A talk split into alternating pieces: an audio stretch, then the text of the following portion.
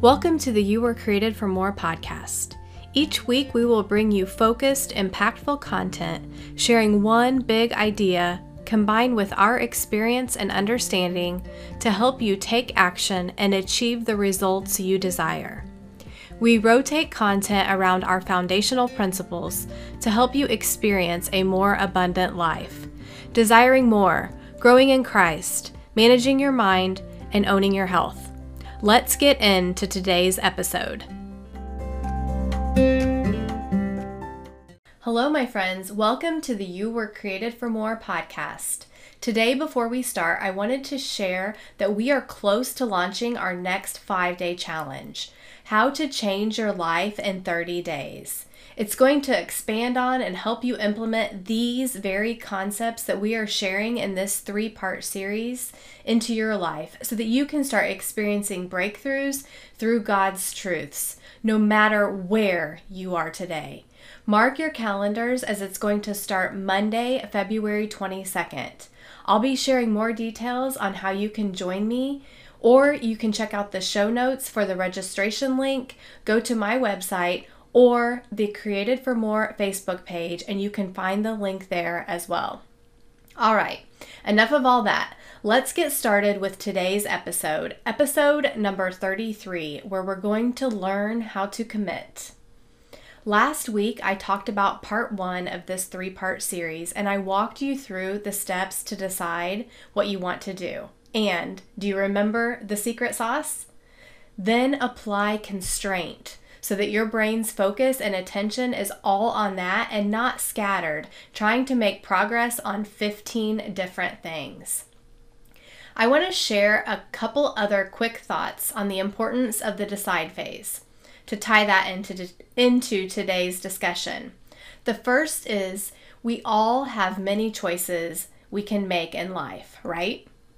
That's why this phase is so critical. In today's world of information overload, our brains are constantly being bombarded with things we should do, and then the 100 different ways we can go about doing those things.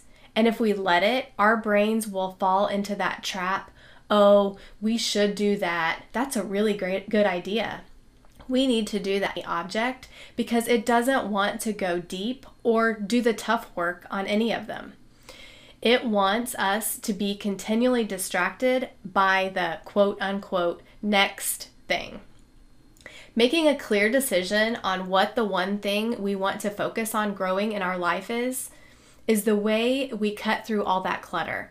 It's the way we eliminate confusion and it's the way we draw our line in the sand. Do you want your brain to manage you or do you want to manage your brain? Do you simply want to survive or do you want to thrive? Do you want strong relationships with Jesus and those close to you? Do you want health or do you want indulgence? Do you want success or do you want procrastination? If you want more than just to survive, then you must decide to, to go after the things that you want in life, the desires that God places on your heart, no one else is going to do it for you. Deciding ahead of time what you want to do and constraining your focus on that one thing is a powerful, proven approach to bringing more of what you truly want in your life. And it is proven. In fact, there's an amazing book called The One Thing that is all about this very concept. Let's turn our attention to step two in this process, and that is commit. Better yet, that is to fully commit to what you've decided to do. Each of these steps are equally important in this process. Remember what I said about your brain and shiny objects. Well, the truth is, after you go through the decide process, your brain might seem pretty geeked up and excited about it. But then you have a hard day. Then you stop seeing progress. Then you miss or mess up a day. We've all been there, right? Whenever we take on or start something new, we are going to experience setbacks, roadblocks, and tough days. It's a normal part of our human experience. So why not anticipate it, rather than be dismayed when it happens and allow your brain to get distracted and start running towards the shiny new object. This is why the commit phase is so important to do before you get started, not after you're already in the middle of the hard, because by then it's likely going to be too late. This brings us to our one thing for today. Where your level of commitment is when you start something new will determine your success before you've even started. And when you fully commit to God, He will help you fully commit to His plan and purpose for your life. Before we dive into the specific steps, let's think about what being totally committed means in our lives today. Commitment has become so watered down in the world today. We say we're in and we're committed, but what we really mean is we're in as long as it's easy, it doesn't cause us any discomfort, and it doesn't take very long. Think about when in your life have you been totally 100% committed to something? Maybe your marriage. That's definitely true for some of us, but our country's divorce rate is about 50%. For most, the one thing you're probably truly committed to is the well being and safety of your kids. You're probably going to do everything in your power for that, no matter what. That's probably the closest thing to total commitment for us. For me, since I don't have kids, it would be my family. And of course, my dogs because everyone knows I'm a fanatical dog mom. In today's world, so many say they are committed, but they aren't willing to go all in. There's a difference between wanting something and committing to it. Total commitment isn't, oh, I'll just do this and see if it works out, or I will try to do that. Total commitment is, I'm doing this and figuring it out no matter what. When you're totally committed to something, you don't leave room for other options. Think about a time in your life you wanted something so bad. You knew deep down you were going to get it or be successful at it. That is total commitment. Now, some of you might be thinking, okay, I get this, but what I decided to do is just read for 10 for say 10 or 15 minutes a day, 4 days a week.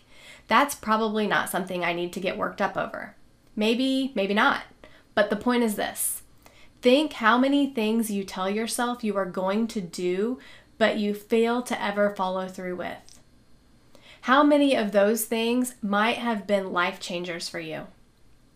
How many of those things, if you committed and followed through with them, might have been a small thing that led to bigger and better things in your life? The process of committing to the desires God places on your heart and truly following through on them is the method to create an amazing life for yourself, for those you love, and with God.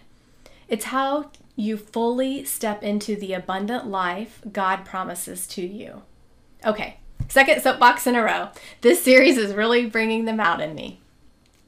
Let's get to the steps on how you can truly commit to what you decided to do. The first thing you need to do is foster the feelings that will lead to the actions you need to take. Remember, our thoughts cause our feelings, and our feelings, they drive our actions. The reason you don't take consistent action on something that you want to do is because your current feelings, they're holding you back. If they weren't, you would be doing it. And how we change our feelings is through our thoughts. So let's say you want to improve your health. If you're thinking crappy thoughts like, I don't have time for this, I don't know how to do this, I can't lose weight, I just don't like doing this, guess what? You're going to have crappy feelings towards this, and your brain will find all the excuses for you not to take any action. But if instead you think, I always have time for what I make a priority in my life, I know I can figure this out. I have lost weight before, so I know I can do it again. I know I can find ways to make this more enjoyable. Guess what? You're going to feel empowered excited, inspired, and these feelings will lead to real action. So, the first thing to do is really examine your thoughts about the thing that you want to do. To do that, do a simple thought download. I've mentioned these before, but they provide great insight to your thoughts by getting them out on paper. Set a timer for, say, five minutes and write down every thought that you have about your goal. Don't censor it, don't judge, and don't hold anything back. Put it all out there for you to see. Once you've gotten your thoughts on paper, then be curious and look at them and see what thoughts are holding you back and what you can choose to think instead. Just the practice of doing this consistently in your life can be a real game changer because we simply have little to no awareness of many of the many unconscious thoughts that we are continually telling ourselves. And those thoughts are the thoughts holding us back from so much in our lives. The next thing to do is to spend some time uncovering your why and using your why power to help you consistently generate more empowering feelings. But to do this, you have to dig deeper than the simple, obvious why. You need to uncover the most compelling reason for why you want to do what you want to do. We call that your unstoppable why because once you know that and make it your prevailing thought, you'll truly become unstoppable until you've achieved it. Here's how you do this ask yourself why you want to do that thing, whatever that thing is. This will usually give you your most basic, simple why. Then keep asking why two, three, four, even five times until you get to your most compelling reason. And here I like to think of the example of a two year old that always asks why. Why? Why? Think of that as you go through this process. Confused? Let's talk through an example. Let's go back to the health example since I started this journey as a certified health coach, and let's pretend you and I are having this conversation together. You tell me your goal is to improve your exercise and eating habits, and I ask you why. Because I want to lose weight. Well, why do you want to do that? Because I want my clothes to fit better. Why do you want that? Because I want to feel more confident about my body. Why do you care about that? Confidence in my body helps me have more confidence in everything I do and will help me live a longer, healthier life. And why does that matter? Confidence helps me show up as the best version of myself, and I know I will truly be there for those I love when they need me. So, do you see how that works? Now, instead of just having the thought of I want to lose weight, to drive your feelings, you now can instill the thought that I'm doing this so I can show up as the best version of myself and truly be there for those I love. That thought feels much more empowering, doesn't it? Take some time with this. Another five to 10 minutes, or whatever it takes for you to walk through this exercise. Once you drill down to find your most compelling reason, your unstoppable why, then practice thinking that and see how your feelings change and start driving you to take more consistent actions toward your goal. So, what's God's truth with this? God wants you to commit to Him so He can bring His plans and purpose for you into your life. Psalm 37 5 says, Commit everything you do to the Lord. Trust Him to help you do it, and He will. Proverbs 16:3 says, "Commit your works to the Lord, submit and trust them to Him, and your plans will succeed if you respond to His will and guidance." And Psalm 37:4 says, "Delight yourself in the Lord, and He will give you the desires of your heart." God's truth is He wants you to succeed, and when you put Him at the center of your life, He is going to communicate with you through placing specific desires on your heart, by giving you prompts and nudges in your thoughts. And when He does that, He wants us to respond and commit to doing those things with Him. My experience in this is for as long as I can remember, I've always been committed to both my health and my accounting work, but I had a lot of work to do in other areas of my life. For many years, I didn't have a relationship with Christ. And even once I got started on my spiritual journey, I wasn't what I would consider committed. I would do things when they were convenient. For example, reading the Bible, devotionals, prayer, serving and helping others. It wasn't until I created my unstoppable why around my relationship with Christ that I was able to fully commit. And here's my unstoppable why to instill hope and be the example of what is possible through a life aligned with God. I write this down every day and just remember and think about it so that it's a prevalent thought so that I can show up and be that example. So, making time for Him, it's now a daily priority in my life. So, again, our one thing for today is this where your level of commitment is when you start something new will determine your success before you've even started. And when you fully commit to God, He will help you fully commit to His plan and purpose for your life.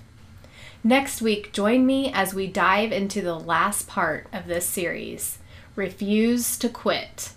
I love and appreciate you. Bye for now. Thank you so much for tuning in today.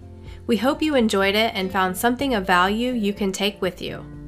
If you would be so kind to leave us a review, we'd greatly appreciate it. And be sure to subscribe to our podcast so you won't miss out on any future episodes.